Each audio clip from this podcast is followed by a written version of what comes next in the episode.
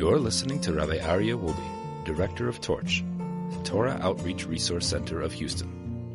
This is the Jewish Inspiration Podcast. All right, my dear friends, welcome back to a short segment here from the Jewish Inspiration Podcast to talk a little bit about the symbolisms of Rosh Hashanah.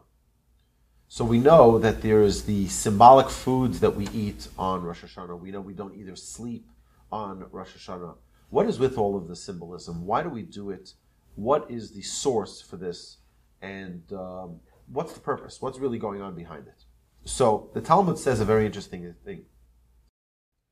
That the custom of eating symbolic foods on Rosh Hashanah comes because omens are significant. Therefore, each person should habituate himself to eat at the beginning of the year gourds, leeks, beets, and dates. And there are different categories of foods. There's foods that are sweet tasting to indicate a sweet new year. There's others that talk about abundance, that we should have an abundance of mitzvahs. There are others that talk about destruction and eradication, referring to our sins, destruction of our sins, and eradication of our enemies, etc., etc. So let's look at some of them. Number one is the dipping the apple in the honey, so that we say is for a sweet new year. The carrots, so that we should increase in our merits.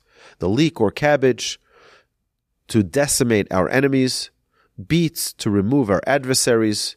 Dates, that our enemies be consumed. And again, each one of them with symbolism of their names in, in different, different the codes, so to speak. We talk about gourd, that the decree of our sentence be torn asunder, and may our merits be proclaimed before you. Pomegranate, that we should be filled with merits like the seeds of a pomegranate. Fish, that we should be fruitful and multiply. The head of a sheep or a fish, that we should be like the head and not a tail.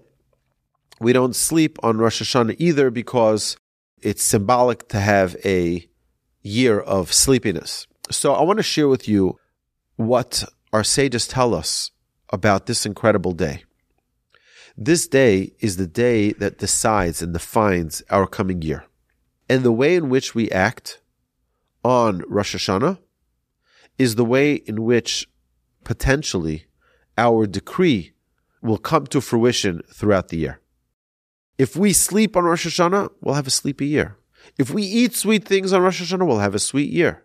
If we do certain things on Rosh Hashanah, it has an effect and an impact on the entire year. So we try to do as many positive things, as many sweet things, as as many happy things on our Rosh Hashanah, so that it has an impact on our coming year. Sages tell us that Rosh Hashanah is a microcosm of the year to come. Every minute of Rosh Hashanah has an impact on who knows how much time, maybe a day, maybe a week of our coming year. My grandfather once related that one year he had a tinge of anger on Rosh Hashanah from an incident that happened, and he felt the entire year had that influence of anger.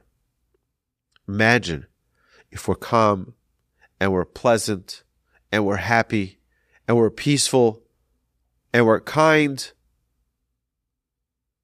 and we're grateful, what an amazing year we'll have. But if God forbid, we get angry, we get upset, we're jealous, we're unkind, then potentially, God forbid, our entire year could be influenced in a negative way. Additionally, our sages say that we shouldn't even eat bitter foods on Rosh Hashanah spicy foods because we don't want our year to be filled with bitterness, with harsh decrees. We want it to be with goodness, with sweetness. The idea behind Rosh Hashanah is that we're making God king of the universe. And we're asking for a good judgment. But we have the power. We have the power to influence change in our coming year. And what we do is not only eat pomegranates and dip the apple in the honey. That's not the only point. It's that we need to show that we're going to demonstrate these characteristics in our coming year as well. Just like the seeds are filling the pomegranate, we're going to fill our year with mitzvahs Hashem. Look, we're showing it to you in symbolism, but we're going to put this into action. Hashem, not only we're eating a sweet apple and dipping it in honey, We're going to do the same. We're going to be that sweetness. And we're going to share that sweetness with the world. We're going to be the proper example, like we see in the coming Torah portion of Ha'azinu, how the Jewish people are held accountable to be a light unto the nations. That's our job. And in declaring Hashem's oneness in the world on Rosh Hashanah, we're showing Hashem, we're going to take this responsibility seriously. We're going to share your word in the world.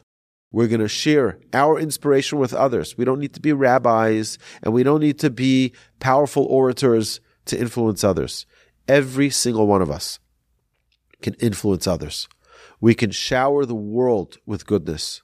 We can bring an abundance of kindness to the world. One person can change the world. You be that person. Go change the world. Have an amazing new year, an amazing Rosh Hashanah, and God willing, we should all merit to have incredible blessings this coming year. Amen. You've been listening to the Jewish Inspiration Podcast, a Torch production.